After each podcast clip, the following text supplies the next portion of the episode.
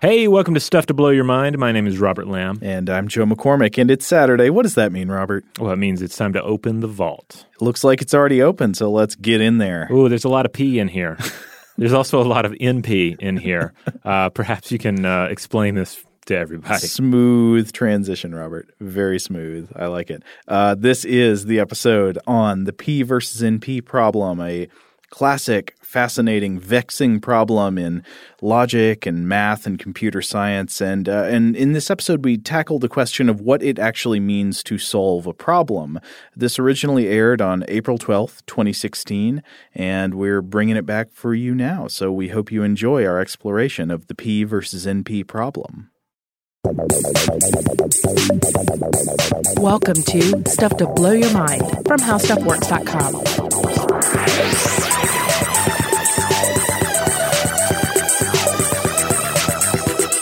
Hey, welcome to Stuff to Blow Your Mind. My name is Robert Lamb. And I'm Joe McCormick. And today we're going to be taking a look at the issue in computer science.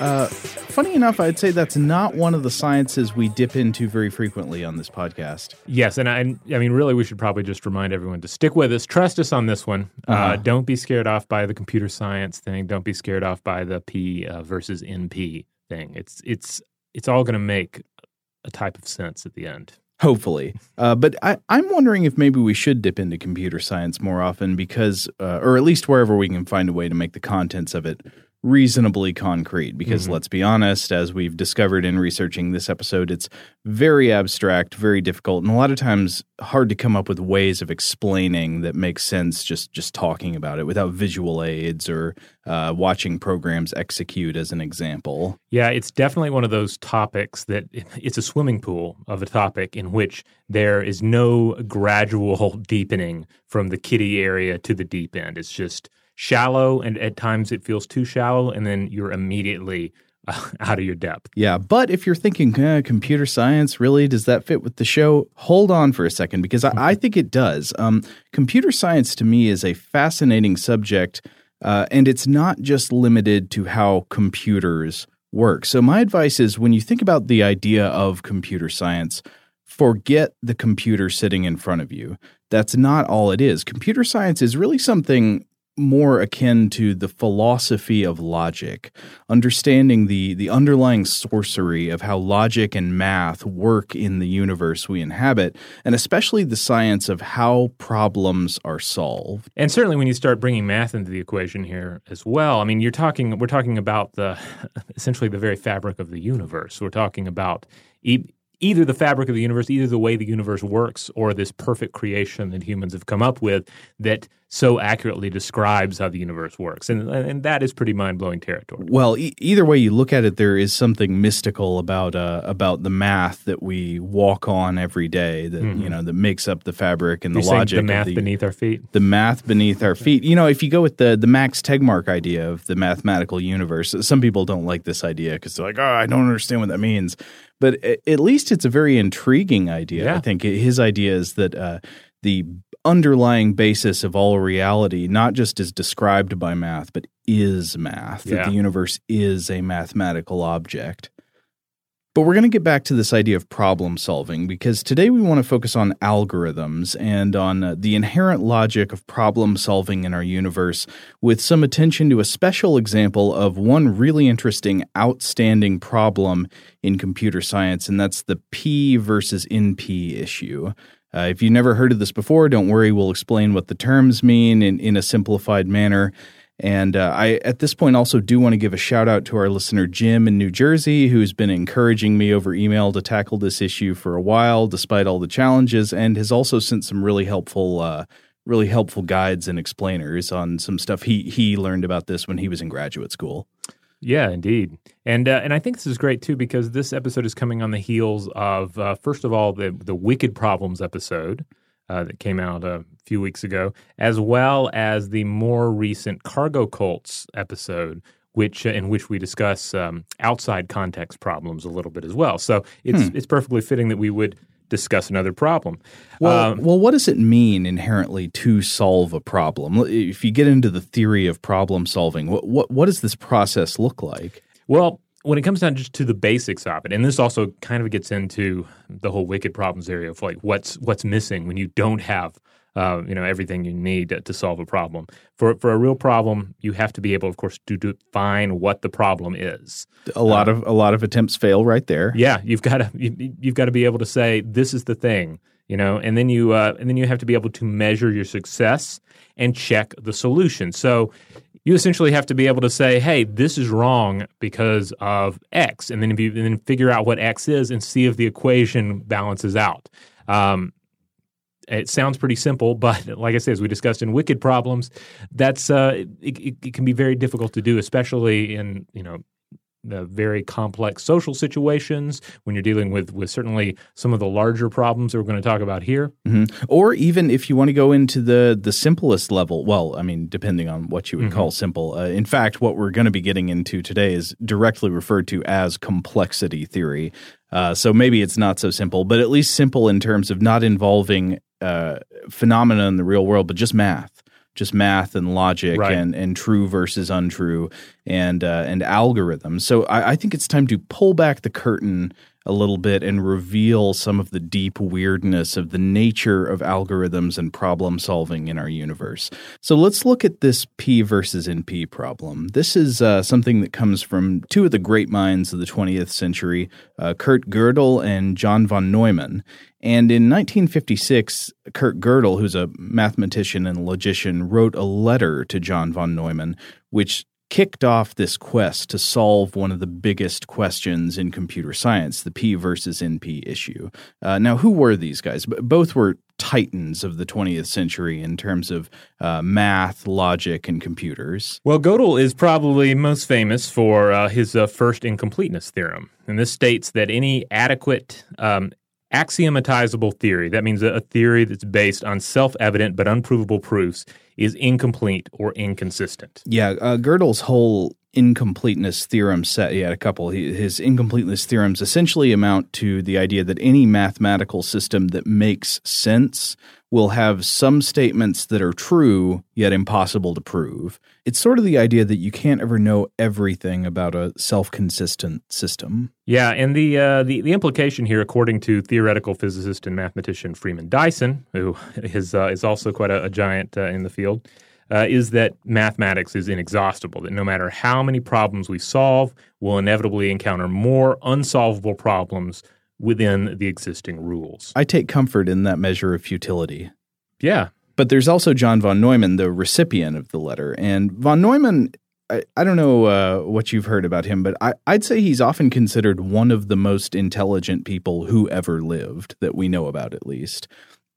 Uh, so maybe we call him a mathematician and a physicist, but he made contributions to numerous fields. He was a, a modern Da Vinci kind of, you know, a polymath, uh, mm-hmm. and so, and that includes computer science. For example, the von Neumann architecture in the history of computer design, which is basically a, it's a way of controlling the interaction between uh, processing operations, the CPU, and the memory of a computer. And this letter in 1956 from Gödel to von Neumann started this process of looking into the question of whether P does or does not equal NP. Now, like I said, we're, we're about to explain what all the terms here mean, uh, but I do want to note at the outset of this explanation that you know, on the show, we, we always try to do our best to present our subjects accurately, but then at the same time, be understandable to the average person. And this this P versus NP issue in complexity theory is probably the most difficult and abstract subject I've ever tried to cover on a podcast. Uh, so we'll have to do our best to explain the issue and its implications without losing you in asphyxiating clouds of abstraction. Uh, yeah, I mean, basically, the, the How Stuff Works uh, mission overall is to demystify uh, right. science, and uh, it, topics like this can be a bit difficult because you don't want to, through the explanation, just mystify it even more for the average listener. Exactly right. So this is necessarily going to involve a lot of simplified versions of principles. We won't be able to go down uh, and explore all of the complex details behind these principles. But uh, we hope that you computer scientists and mathematicians out there will not be too scandalized or think we're doing violence to your subject. Uh, anyway, he, here we go.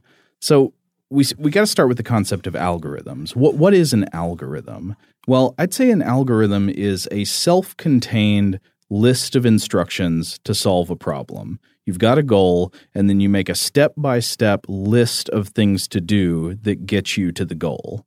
A common example within a computer program would be a subroutine designed to sort a list of things. That's an algorithm. Yeah, and uh, you know, algorithms are something we encounter on a just on a daily basis, especially online. I mean, Facebook, Google, both of these depend on ever-changing algorithms to decide what you see and don't see uh, on your feeds and on your search results. Yeah, and I think that's a great example of how complex algorithms can get. You've got the the simple sorting algorithm on one hand, and then you've got the stuff that decides whether you only see political articles you agree with or whether you sometimes see stuff that's going to make you mad. Right. So when you're designing algorithms in in a computer science uh, arena, or really to solve any problem, but we're, we're mostly going to be talking about computer programs. You compare how much time it takes to solve a problem with an algorithm given the scope of a problem. So, this is usually expressed in terms of uh, inputs versus time. So, I want to give a quick example with sorting. Like I said, you, say you're given a spreadsheet that includes a list of all the James Bond movies that exist currently in a random order. Okay. And you've got to write a computer program that sorts all of those lists of James Bond movie titles into a list in the order they came out. How would you do that? Now, there are a lot of ways you actually could approach the problem, and they don't all take the same amount of time. Some are much more efficient than others. Uh, here's one example you could create an algorithm that goes like this Step one, rearrange the entire list at random. Step two, check each movie in the list to see if it came out before the next movie in the list. If the answer is yes all the way down the line, then the list is sorted correctly and you're done. If not, start over and rearrange it entirely randomly. Now, given enough time and a small enough data set, this algorithm will eventually finish by blind luck. It's just brute force burning through computer resources wastefully in order to eventually solve the problem by blind luck. But there are also much more efficient ways you could go about it. Uh, for example, you could go down the list comparing each movie to the next, and if the second movie came out before the first, you switch their order on the list and then go on like that. Uh, and then you do that until the list is sorted.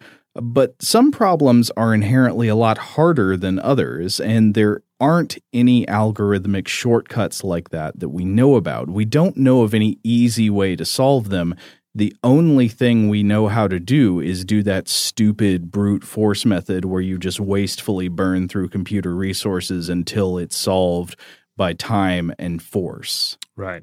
And in fact, I'd I'd like to make a comparison here in the you know the efficient algorithm versus brute force methods to what you might see in animals in the wild using intelligence to solve a problem. So like if you're hunting another animal, you could use a brute force method of just running after the animal until it is tired or to, until your muscles have allowed you to catch it and then killing it with the strength of your muscles. That's sort of the brute force method. Or you could set a trap or you could build a weapon. These are shortcuts that make the process of hunting a lot more efficient. Now, here's where we get to our main terms in this discussion P and NP. P is going to stand for polynomial time, and NP stands for non deterministic polynomial time. You don't really need to remember that for the purpose of this discussion because we're going to make it a lot simpler. Yeah. I mean, this is one of the problems with the topic is that, like, just the word, just just the the the basic idea here of P and NP. There, it's so dry and unrelatable. Uh, but allow us to explain. Yeah. Okay. So the the real difference has to do with um, processes of solving problems on a deterministic Turing machine. Uh, which is equivalent to the kind of computer you'd be using right now, you know, any device you have, versus a hypothetical non-deterministic machine uh, which in theory you could say works by magically guessing the answers to questions and then just checking to see if the magic guess is correct. But like we said, uh, we don't want to get too bogged down in all those details. So here's the simplified version.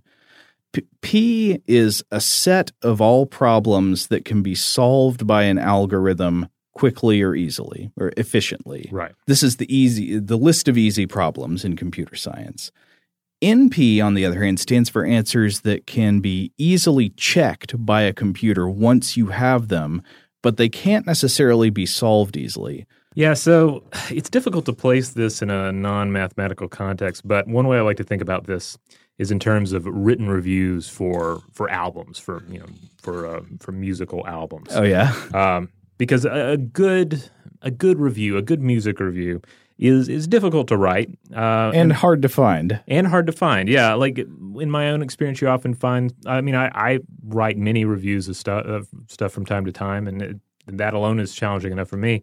But uh, but yeah, when you even when you're looking at it, the major publications, uh, yeah, it's hard to find one that feels just right. It's uh, the average reader though can can swiftly judge to what extent they agree with the author. Obviously, to what extent the author is just blowing smoke. We've all read those music reviews where you get the sense that the the author is really using the music as an excuse to sort of write his or her own poetry uh, there on the page, as It's so opposed to actually des- describing what the music is like.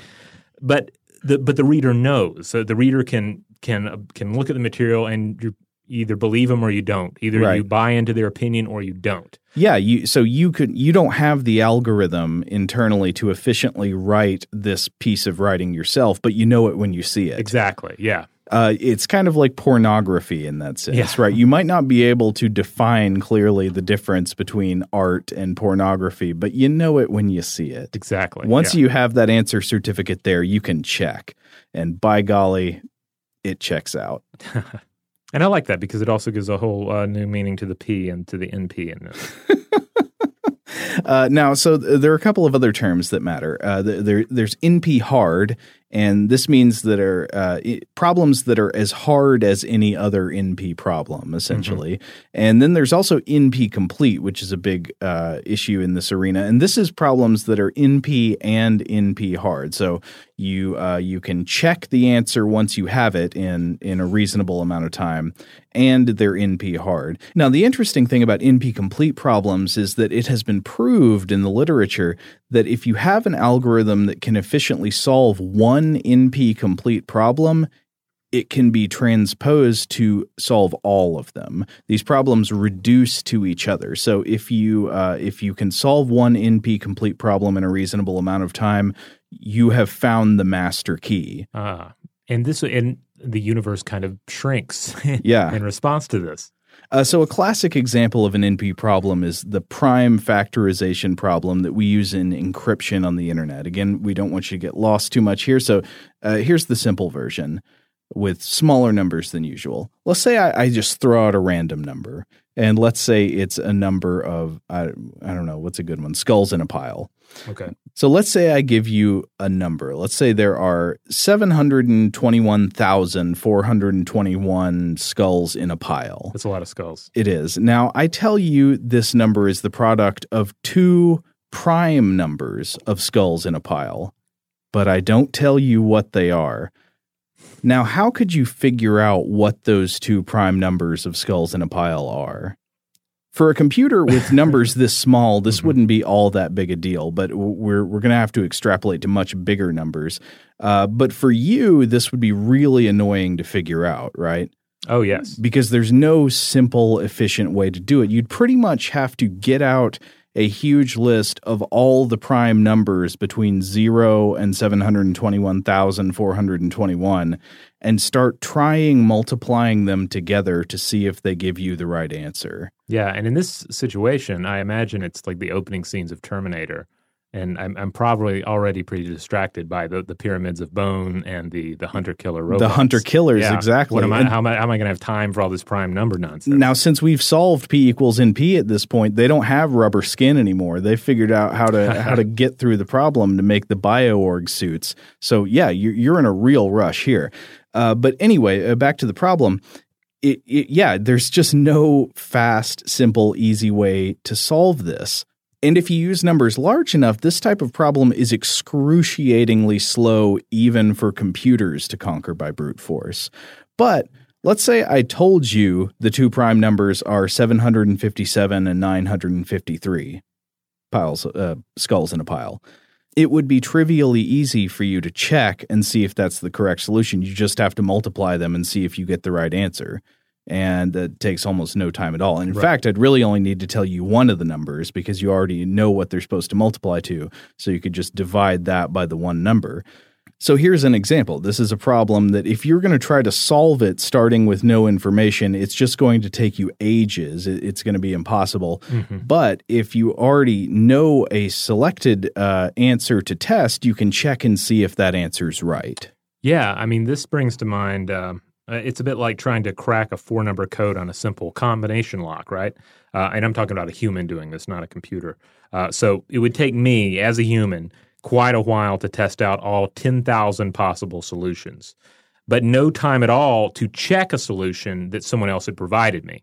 So, you know, I'd be there all day just putting in each one of those 10,000 solutions, but yeah. but I can easily put in uh, you know uh, 3366 and see if that is correct. You found a really interesting uh, request for help on this subject, didn't you? Oh yeah, yeah. There was um, because I I, I, I wanted to check to make sure that my math was right on how many possible combinations. I was pretty sure it was the ten by ten by 10 uh, uh-huh. uh, by ten thing, uh, but I, I, I did one of those uh, searches to just see people asking math questions online, and I found one where um, this user apparently had a combination lock, or it, maybe it was a, like a, a, a contractor's uh, box, you know, yeah. like at a house where like you have a real estate agent. Yeah, and she said it's like a thirty dollar box, so she didn't want to just have it, you know, cut into uh, and ruin it in order to get the the keys out.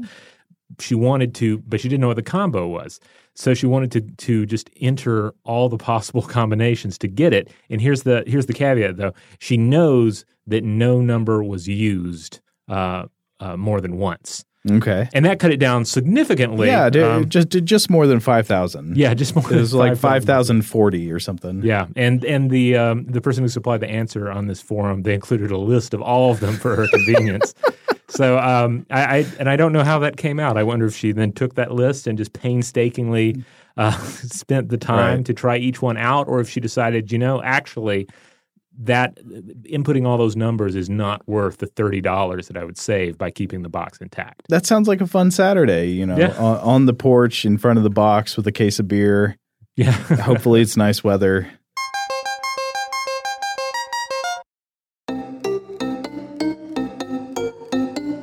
But anyway, uh, so yeah, th- th- this is problems that can potentially be brutally hard to solve, but they're easy to check once you have a certificate of the answer.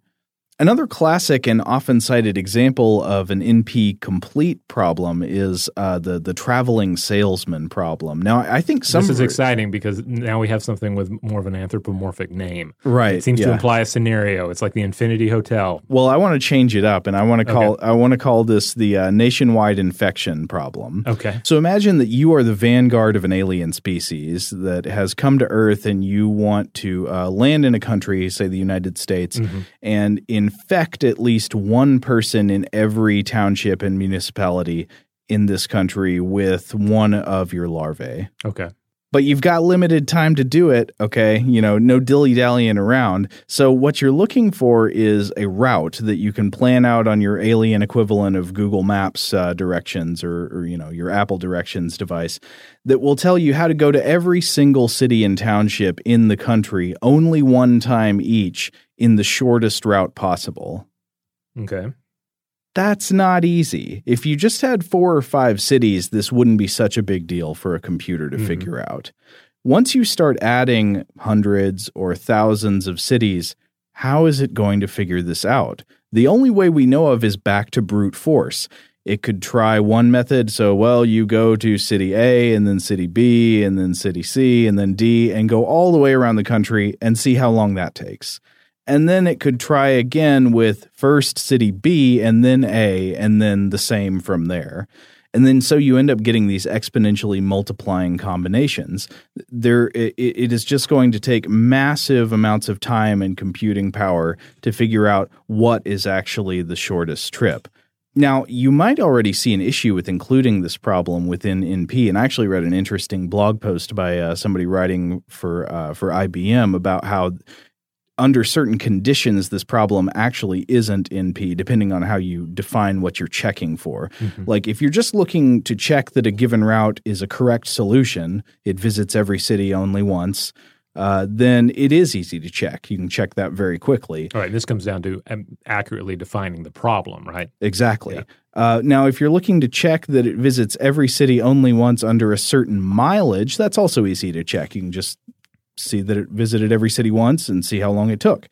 But if you're looking to verify whether a solution is in fact the shortest of all possible routes, that's not easy to check Ah. because you'd still have you'd essentially have to do the entire brute force method that way and compare it to every other possibility. All possible routes have to be have to be considered. So if if that's what you're going for, it's not hard to solve, easy to check. It's hard to solve and hard to check. Okay. But here's the big problem with uh, with the P versus NP issue. We know that P problems are a subset of NP problems. But what if the subset is actually the same as the set? Meaning, what if all NP problems are actually P problems? Uh, meaning, what if all problems where we can check the answer are actually problems where we can solve them efficiently? We just haven't figured out how to solve them efficiently yet. Okay. Or we haven't developed the uh, the machines that can do it. Yeah. Yeah. Okay. So, is that possible? And that's actually probably the single biggest open question in computer science today. Is P equal or not equal to NP? Are they or are they not equivalent sets? Hmm. Now, the obvious answer is no, right?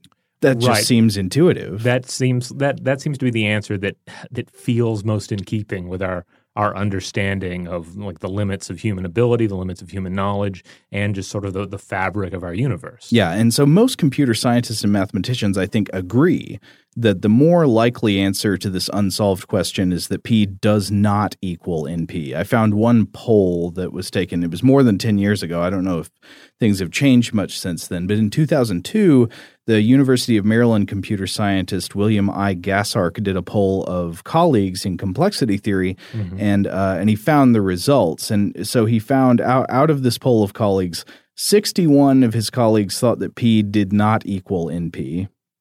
Nine thought that P did equal NP, and some of those that said that said they they said that basically just to be contrarian or to continue encouraging people to research the possibility. Right. Uh, and then several other colleagues either offered no opinion or offered uh, sort of uh, complex answers that weren't yes or no. Okay. But so you can obviously see that the opinion that P does equal NP, or the prediction that that will be what's eventually proved, is uh, the minority. It's not what we would tend to think is the more likely possibility. Okay. Yeah, it's the the more outsider um, uh, consideration here. So it, let's assume for a second that that is the case. That one day some amazing mathematician or computer scientist, somebody comes along and they figure out a way to prove that p does not equal np. Pro- proofs like this happen in uh, in math and computer science all the time. You might be wondering how could that be proved, but people figure out ways to demonstrate uh, logically that something is true like this. So let's say it's demonstrated that p does not equal np. What are the implications? Well, mostly I'd say not much changes.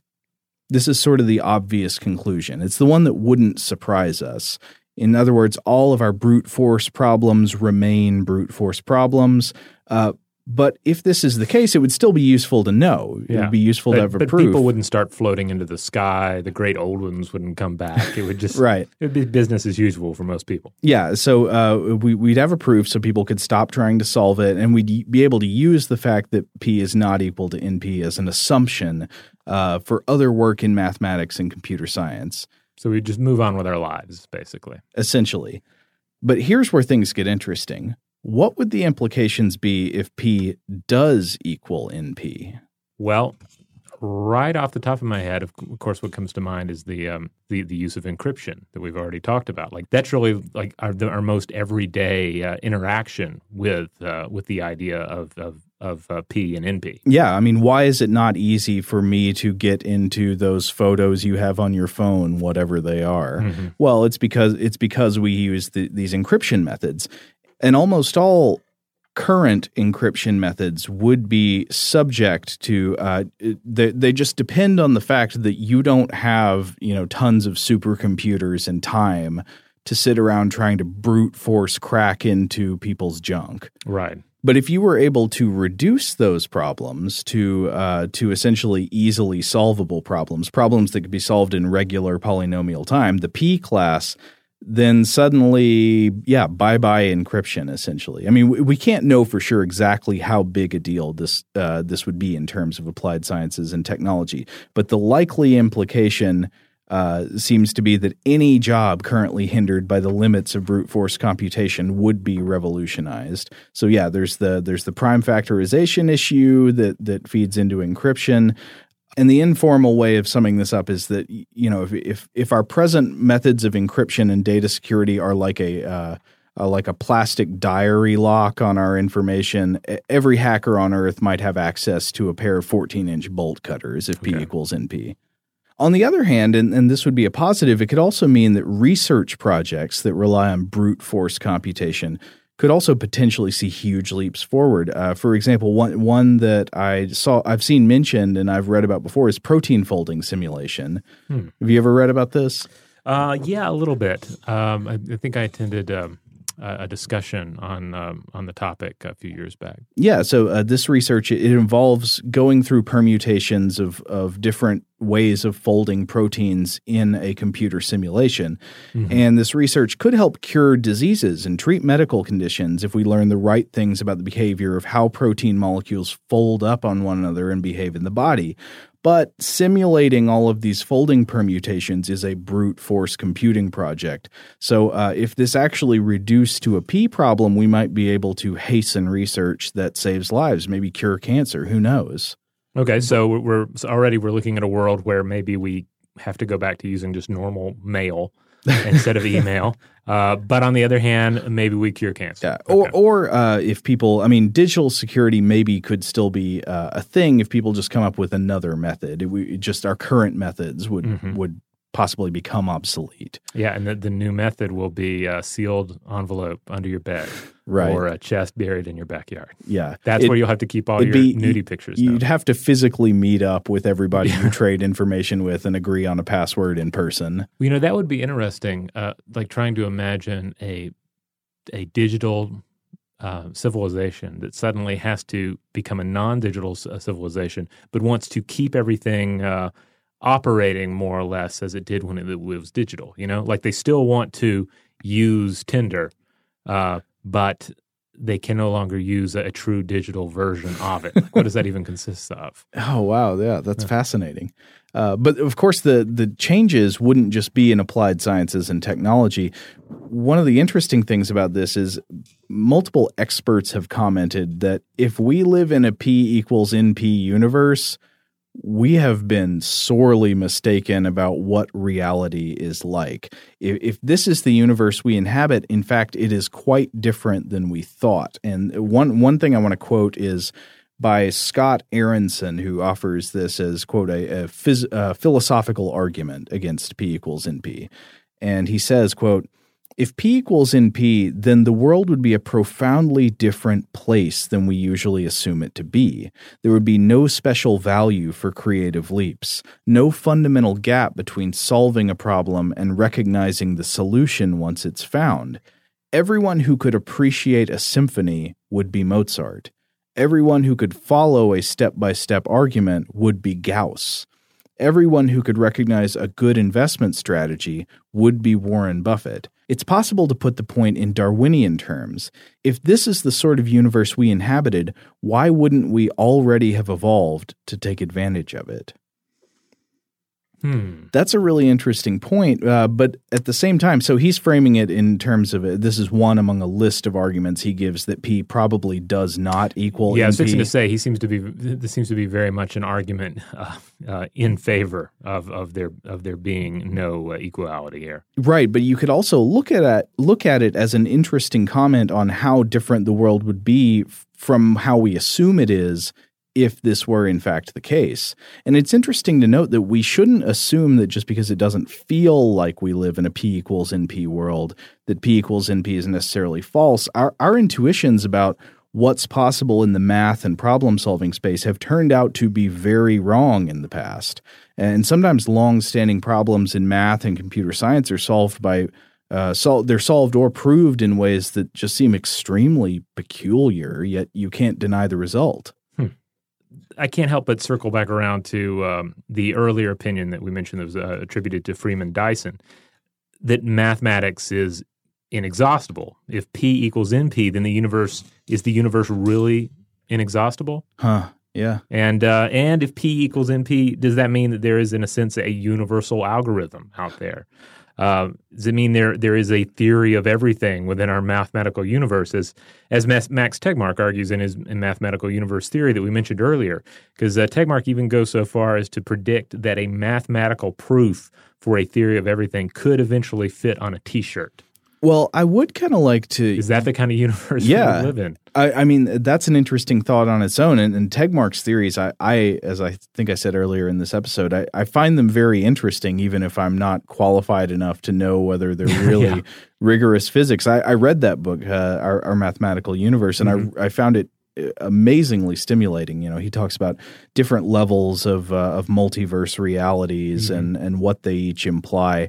Uh, and he he gives a very, at least to the layperson, a very reasonable sounding explanation of how these are natural conclusions from what we know about physics. Right.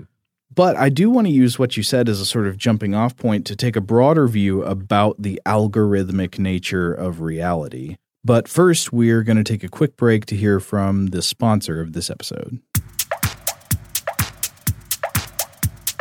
Hey, everybody, in this day and age, you know the importance of having a professional looking website. That's how you represent yourself in the world at large. Come on, you can't just have a GeoCities page hanging out there with all your dancing baby gifts. It's it's 2016. Come on. That's right. That's not going to fly. The problem is, of course, most of us, you know, we don't have the coding expertise to go out and make one of these things. We don't have the money to throw at some sort of big, fancy, big wig uh, uh, website designer. So what do you do?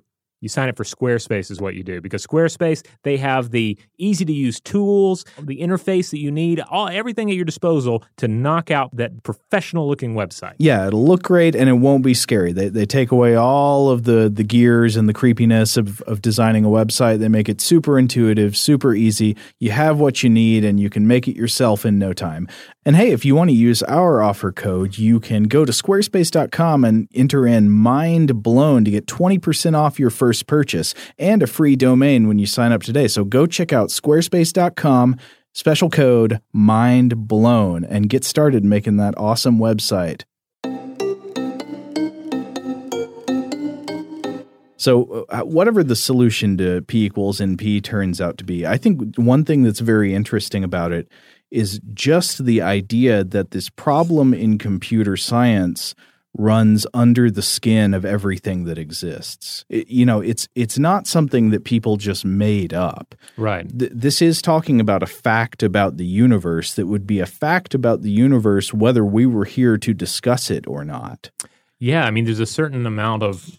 You know, it's difficult, kind of, to get to get outside of the the, the mere uh, language of the situation when we're talking about problem solving because we can't help but think about a human mind trying to solve a problem. Yeah. But in a sense, problem solving takes place not only at the human level, it takes place at at, uh, at at at the animal level as you know as this particular entity is trying to navigate a world of fixed and moving objects uh, generally to acquire some goal to acquire food or or a mate.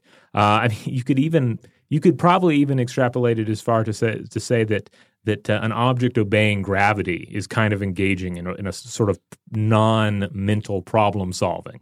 You know, oh yeah, in a way, in a, in a, way, in a, in a limited way. Uh, I guess what I'm just trying to, to drive home here is that when we continue to talk about problem solving here, it's like try not to think about it as much uh, within in the human realm. Yeah, um, because it as we're about to see, it gets well outside of it. R- remove the consciousness from it. Yeah. and j- retain only the teleology. Exactly. Uh, that the, there are there are steps toward a purpose, but you don't have to know what the purpose is, and you don't even have to realize you're taking steps. Right. Now, a great example of this is the slime mold. Yeah. So slime molds don't have brains. They consist of a single cell containing millions of nuclei, and they form a network of protoplasmic tubes to creep toward a food source along the shortest path. That's uh, essential here. Uh, it sends out limbs to uh, find food, and when it finds a, a, food source, it spreads over it, secretes digestive enzymes, and has its meal. Uh, when it doesn't, yeah, yeah, it's pretty, it's pretty great. So it's essentially the blob, right? Mm-hmm. And when it doesn't find food, then the limb, uh, you know, dies and retreats back. So in this, it creates a network for transporting nutrients and chemicals uh, for intercellular communication. And the, the method allows them to perform such feats, and this is generally in, you know, this is in lab environments, uh, such feats as solving a maze, like a straight up maze that you would put a mouse in, as well as uh, when presented with a miniaturized Earth environment, uh, they can they can recreate some of the great trade routes um, of the world, uh, some of the great uh, highway systems. Huh. Uh, they can model cancer growth. Um, let, let me go into a little detail about the the Silk Road thing, uh, and this is th- this gets into exactly what we were talking earlier about a, an algorithm attempting to to plot a course, right, Uh-huh. and and having to hit all those stops. The salesman uh, problem that we were discussing earlier. All right. Okay, so back in uh, 2012, computer scientist uh, Andrei uh, Adamatzky from the University of the West of England, he took a globe, okay? And you can do this at home probably, I guess, if you have access to uh, the materials. He took a globe and he coated it with agar, all right? This, of course, is the stuff in a petri dish that, uh, you know, bacteria grows on. Yeah. Eat me. Yeah. Uh, and then he, um, and then uh, what he did is he removed uh, uh, the uh, agar from the areas over the ocean, so it's just covering the continents and the, the land at this point. Okay. And then he placed oat flakes at the locations of 24 different major cities on the globe. So that's a food source. Okay. right. Then he introduced the slime mold. All right. And he did this 30 different times. And each time the slime mold conquered the world in a slightly different way, establishing uh, trade routes uh, between the various oat cities. Oh, that's great. Yeah. And it's uh, the pic- there are pictures out there of this. It's pretty remarkable. because it and, and maybe a little bit scary because you see it, these tendrils just spreading out all over the world Right. It managed to to plan out uh, engineering projects that, of course, humans can only dream of right now, like transatlantic bridges. Obviously, we're not going to do that. Uh, it wasn't. A, I don't. I don't think it was ever able to really conquer the Pacific. The Pacific was just too too uh, too great of a distance without uh, agar there for it to grow on. Uh, but uh, but it also managed to recreate the Silk Road uh, as well as uh, the modern Asian highway network, uh, which consists of about uh, 87,000 miles of roads running between 32 countries. Uh, so it, exa- it provides a, a great example of uh, not a problem solving intelligence, but an algorithmic problem solving organic system. Of course, this I do think raises the specter of the question: How do you tell the difference between an algorithm and intelligence?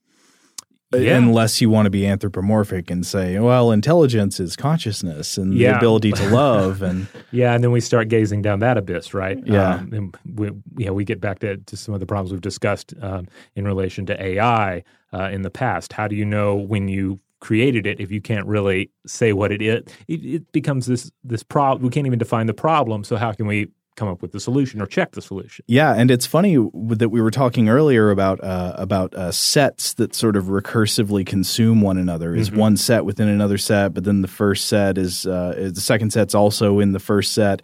Now we just ex- gave an example of how nature can be like an algorithm, but you can also say that plenty of algorithms in computer science have been essentially derived from nature. Yeah. Um, and there, there's a great example of this with ants. So, ant colonies, we've discussed ants here on the podcast before, and I'm sure we'll cover them again in the future. You know, they're complex societies, and we see plenty of examples in which colonies accomplish complex tasks that exceed the individual capacities of a single ant. Of course, So, they work together and they're able to solve problems. And this is mound mind. yeah, exactly. It's the yeah, the the um, the, the the emergent uh, intelligence of the group, the swarm intelligence. Um, this is of particular note to computer programming, as though as we see how their self-organizing capacities and distributed organization enable them to solve difficult optimization and distributed control problems. Okay, so back in 2012, a Stanford study uh, looked at how harvester ants determine how many foragers to send out for Okay. food, of course. So they're sending out a raiding party. Right. Uh, which is, you know, more complex than than than you might think. Uh huh. Uh, because you get down into the basic, pro- you know, how many do you send out? Or, you know, what's the the wait time? Yeah. Uh, and then they compared this to the manner in which a search engine brings back search results. So specifically, Ooh. yeah, specifically, we're talking about transmission control protocol or TCP, Mhm. which, if you're like me, that's mostly something that you run into when you have to adjust something on your your internet uh, situation at home. Right. Ah, am I in the proxy? Ugh. Yeah, yeah.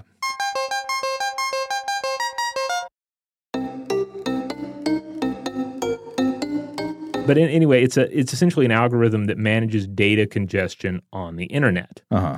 So they uh, com- they compared the two, right? Uh, they combined the two, and they created the anternet. this is so that's that's anternet, except instead of int, you have an ant. Uh huh. Um, so it's a TCP influenced algorithm that accurately matched ant behavior in the experiment. So it's an example of ants reaching the same place as our computer programming. Um, so, so basically, they they created a TCP program that accurately predicted how the ants were going to act. Yeah, we've definitely talked uh, on the other podcasts that I do with Jonathan Strickland and Mhm. Lauren Vogelbaum, Forward Thinking. We talk about biomimetic robotics a lot. Yeah. About ways that uh, robots can be inspired by the ways that animals move, especially in mobile robotics. You know, how do you get a swarm of things to behave as a group correctly? And I'd imagine that this would be a very good example of how to control them. Yeah, you see swarm um organisms used in various AI programs. I believe here, uh, uh, Georgia Tech uh, in Atlanta, they've used uh, bees a lot. Oh, Yeah. yeah, yeah. And uh, more recently, a 2014 study from Zurich's Institute of Pharmaceutical Sciences explored the possibility of using ant algorithms to search for new composite agents in the development of new pharmaceuticals. And this gets uh, down to the whole situation we were discussing earlier about do you, do you take a brute uh, strength approach to finding out uh, which connections amid all these possible connections are the ideal ones to then test and explore? Um, so they've looked into the possibility of using an ant-based algorithm to find those to, to essentially you know magically guess those uh, the, those uh, those uh, composite agents that uh, that deserve further examination. Well, you know, one thing these examples in nature make me think about is an idea that really intrigues me, and that's the question of whether evolution by natural selection can itself be best interpreted as an algorithm. Hmm. Because think about it, it's it's kind of an iterate and test style algorithmic procedure. L- let me give you a list of steps. Step one, randomly introduce a change. So that would be like a mutant allele into the genome. You vary one gene from the existing model. So you random that that's step one. Then step two, test against the baseline performance rate of the standard allele in the environment, or you know uh, the individual steps here would be attempt to copy. Mm-hmm. If copying succeeds, go to one or return to the first step. If copying fails, return void. That, uh, it's almost like a computer program. Yeah, I think I think there's a very strong case to be made there. I mean, uh, uh, earlier I, I made the I, I said that gravity, an object obeying gravity, in is is in a way kind of obeying uh, a certain algorithm. It's kind of problem solving. So this, I think, this f- fits the bill as well. Yeah, and I, I certainly didn't come up with this idea. I know I've read about it in uh, the philosopher Daniel Dennett, who uh, advocated this point of view in his 1996 book "Darwin's Dangerous Idea," was which was a lot about the implications of evolution beyond just explaining the diversity of species on Earth. Uh, evolution is a sort of principle that extends even beyond be, uh, biology, but this universal driving force that uh, that drives design through the design space in, in the way he would explain it. But uh, so, uh, of course, not everybody agrees with that interpretation. Thinks that uh, an algorithm's a good way of thinking about evolution. But I- I've got another follow up question that's kind of interesting to me. If evolution is an algorithm, is it an efficient algorithm or a brute force algorithm? Ooh, now that's a good question. I mean, it seems to me kind of like it would be a brute force algorithm, right? Because you're you're trying any number. It's you know just brute force combinatrix. You're trying something. uh, Here's a pair of genes. Here's an allele.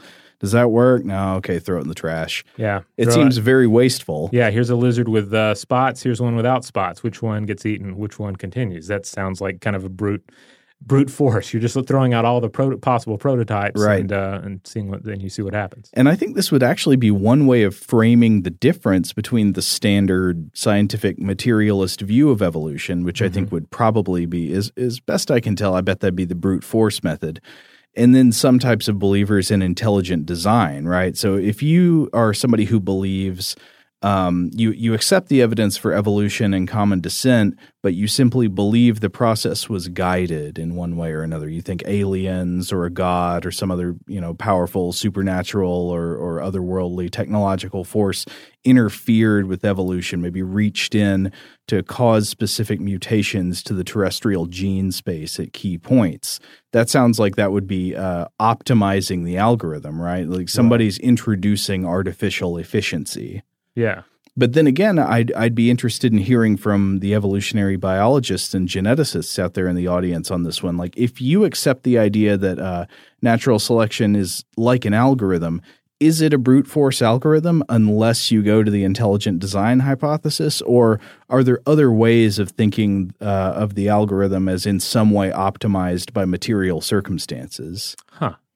And since you did mention God or the gods here, would the God uh, in this uh, scenario, the, okay, so this is a force coming from outside our universe, then perhaps in this scenario, our world is an uh, is a P does not equal NP universe, but the realm of the gods is a P equals NP universe. Huh. Well, I mean, th- that's an interesting way of putting it. Uh, like Because they, they can they can uh, knock it out, right? They're gods. They're basically limitless. Well, it's infinite possibility. I mean, the, the whole the the realm of mathematics and logic is in many ways uh, it often signals to me this sort of underlying hint of infinite possibilities but also infinite constraints Yeah. at the same time uh, mathematics is both infinite power and ultimate helplessness you know it, it's the power to accomplish anything and the inevitability of being thwarted and destroyed by processes beyond your control Right. uh, it, it, it just sort of makes everything good and bad possible. well, it sounds like you're talking about the gods again. Yeah, So it could be. go. Yeah. All right. So there you have it. P, NP, P versus NP. P equals NP. P does not equal NP. Hopefully, uh, at at this point, you have if you, if you didn't know what any of this stuff was about uh, beforehand, you have a, a much better grasp on the idea. You can at least realize why it is a topic that people continue to discuss and even argue about. But if you want to get into the actual details uh, of of it, there are plenty of good resources out there on the internet. If you are a math and computer science and logic inclined person who has a good abstract mind for that kind of thing. But either way, I do want to remind you to always think about the algorithmic nature of the the ground beneath your feet and the laws that govern the way uh, the way everything around you works. The the logic of reality. Uh, is is there a problem solving process inherent to everything that's going on around you all the time? I don't know. It's a, it's a strange specter of an idea to keep behind your head at all times. Yeah, again, like when a when a like a walnut falls out of a tree. Like is there a certain there's an there's an algorithm at play, right, as to how exactly it's going to make it to the ground, which branches it's going to hit.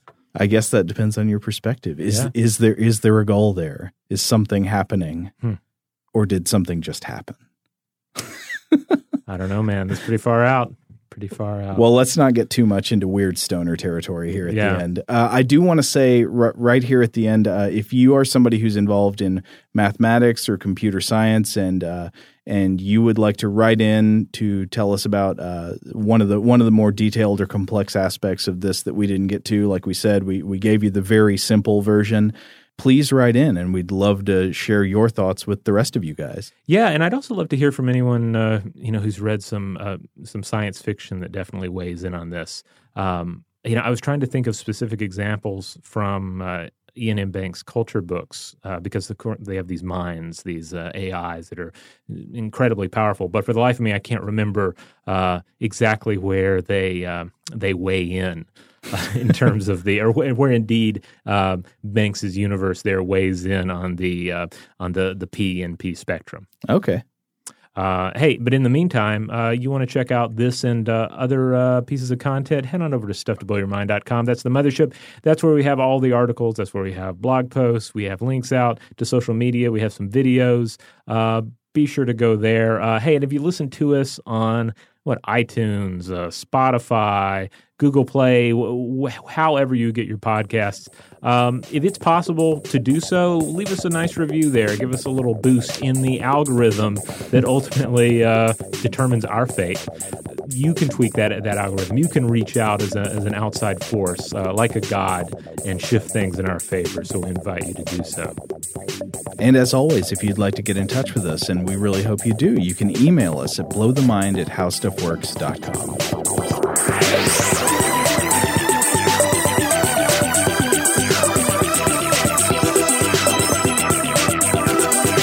For more on this and thousands of other topics, visit howstuffworks.com.